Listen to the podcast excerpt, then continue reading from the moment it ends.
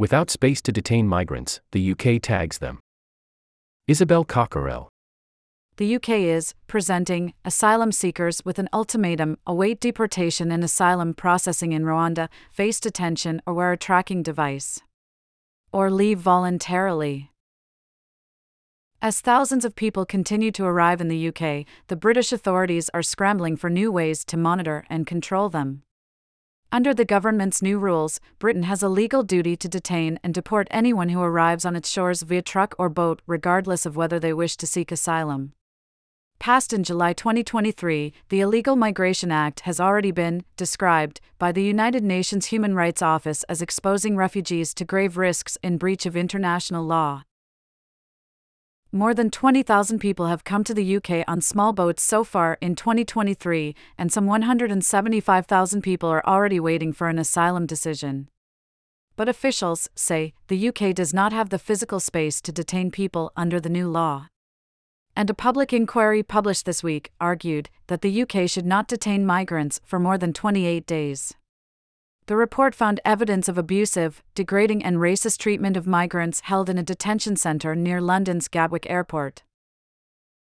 With detention centres at capacity and under scrutiny for mistreating migrants, and with the Rwanda scheme facing court challenges, those awaiting deportation or asylum proceedings are increasingly being monitored using technology instead, such as GPS enabled ankle trackers that allow officials to follow the wearer's every move.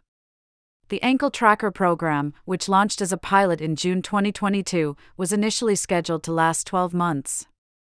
But this summer, without fanfare, the government quietly uploaded a document to its website with the news that it was continuing the pilot to the end of 2023.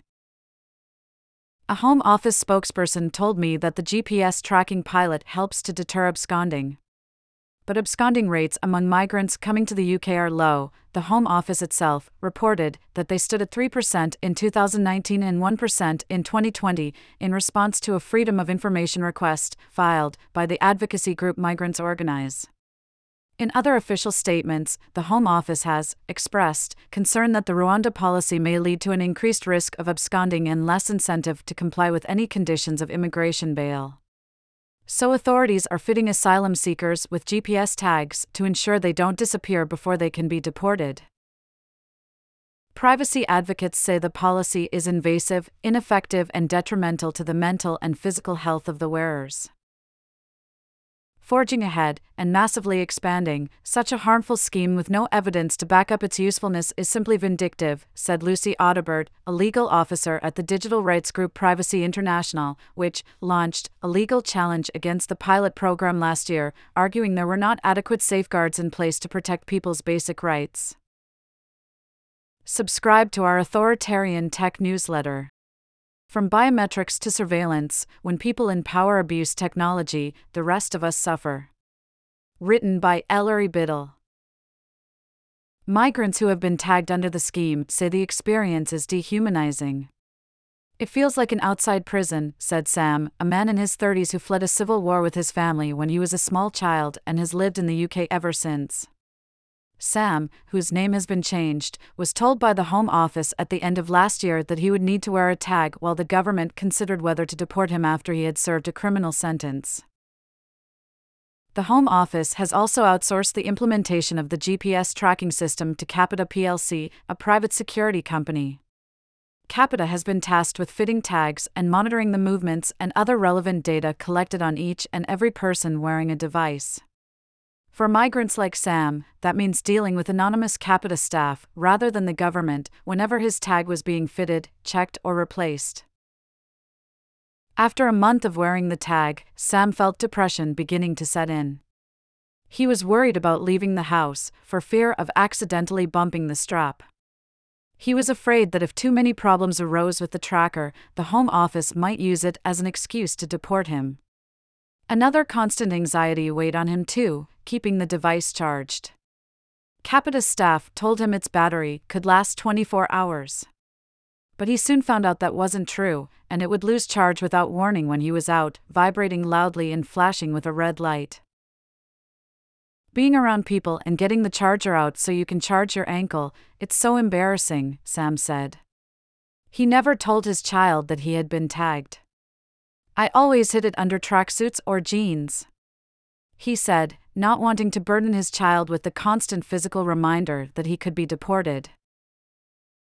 The mental health problems Sam experienced are not unusual for people who have to wear tracking devices. In the U.S., border authorities first deployed ankle monitors in 2014 in response to an influx of migrants from Central America. According to a 2021 study surveying 150 migrants forced to wear the devices, 12% said wearing the tags led to thoughts of suicide, while 40% said they believed they had been psychologically scarred by the experience.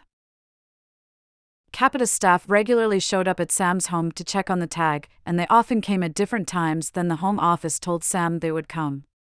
Sometimes, they would show up without any warning at all. Sam remembered an occasion when Capita officers told him that the system was saying the strap had been tampered with. The agents examined his ankle and found nothing wrong with the device. This became a routine. The team showed up randomly to tell him there was a problem or that his location wasn't registering. It was all these little things that seemed to make out I was doing something wrong. In the end, I realized it wasn't me, it was the tag that was the problem. I felt harassed, Sam told me. At one point, Sam said he received a letter from the Home Office saying he had breached his bail conditions because he had not been home when the Capita people came calling. According to Home Office documents, breaching bail conditions is a good enough reason for the government to have access to a migrant's trail data, a live inventory of a person's precise location every minute of the day and night. He's worried that this tracking data might be used against him as the government deliberates on whether or not to deport him.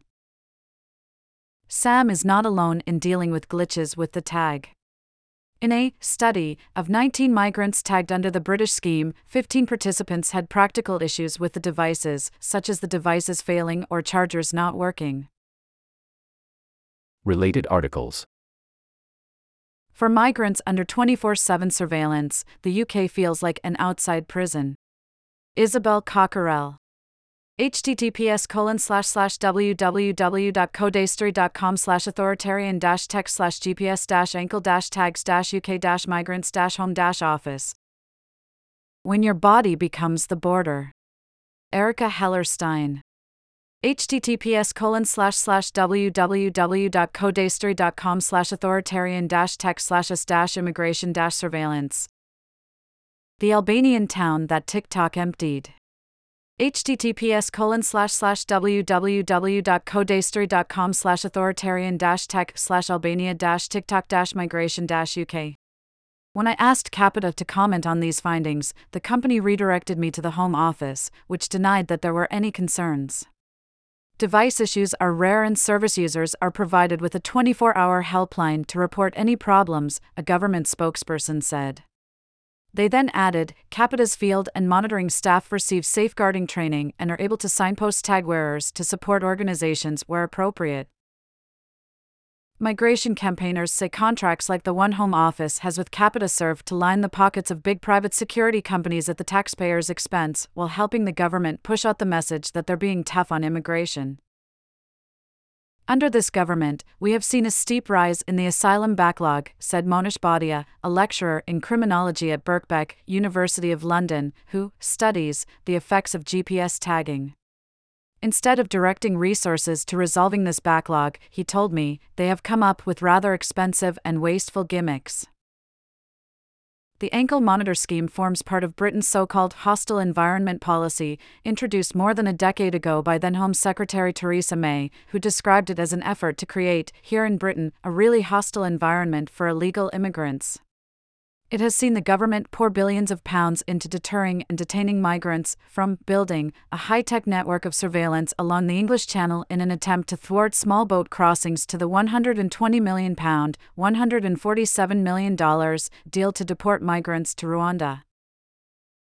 The Home Office estimates it will have to spend between 3 and 6 billion pounds, between $3.68 and $7.36 billion on detaining, accommodating and removing migrants over the next 2 years. But the option to tag people, while cheaper than keeping them locked up, also costs the government significant amounts of money. The UK currently has two contracts with security companies for electronically tagging both migrants and those in the criminal justice system. One with G4S, which provides the tag hardware, worth £22 million, $27.5 million, and another with Capita, which runs electronic tagging services for £114 million, $142 million, fitting and troubleshooting the tags. The Home Office said the GPS tagging scheme would help streamline the asylum process and that it was determined to break the business model of the criminal people smugglers and prevent people from making dangerous journeys across the channel. For his part, Sam eventually got his tag removed, he was granted an exception due to the tag's effects on his mental health. After the tag was gone, he described how he felt like it was still there for weeks. He still put his clothes and shoes on as if the tag was still strapped to his ankle. It took me a while to realize I was actually free from their eyes, he said. But his status remains uncertain, he is still facing the threat of deportation. The story you just read is a small piece of a complex and an ever changing storyline that Coda covers relentlessly and with singular focus. But we can't do it without your help. Show your support for journalism that stays on the story by becoming a member today. Coda Story is a 501c3 U.S. nonprofit. Your contribution to Coda Story is tax deductible.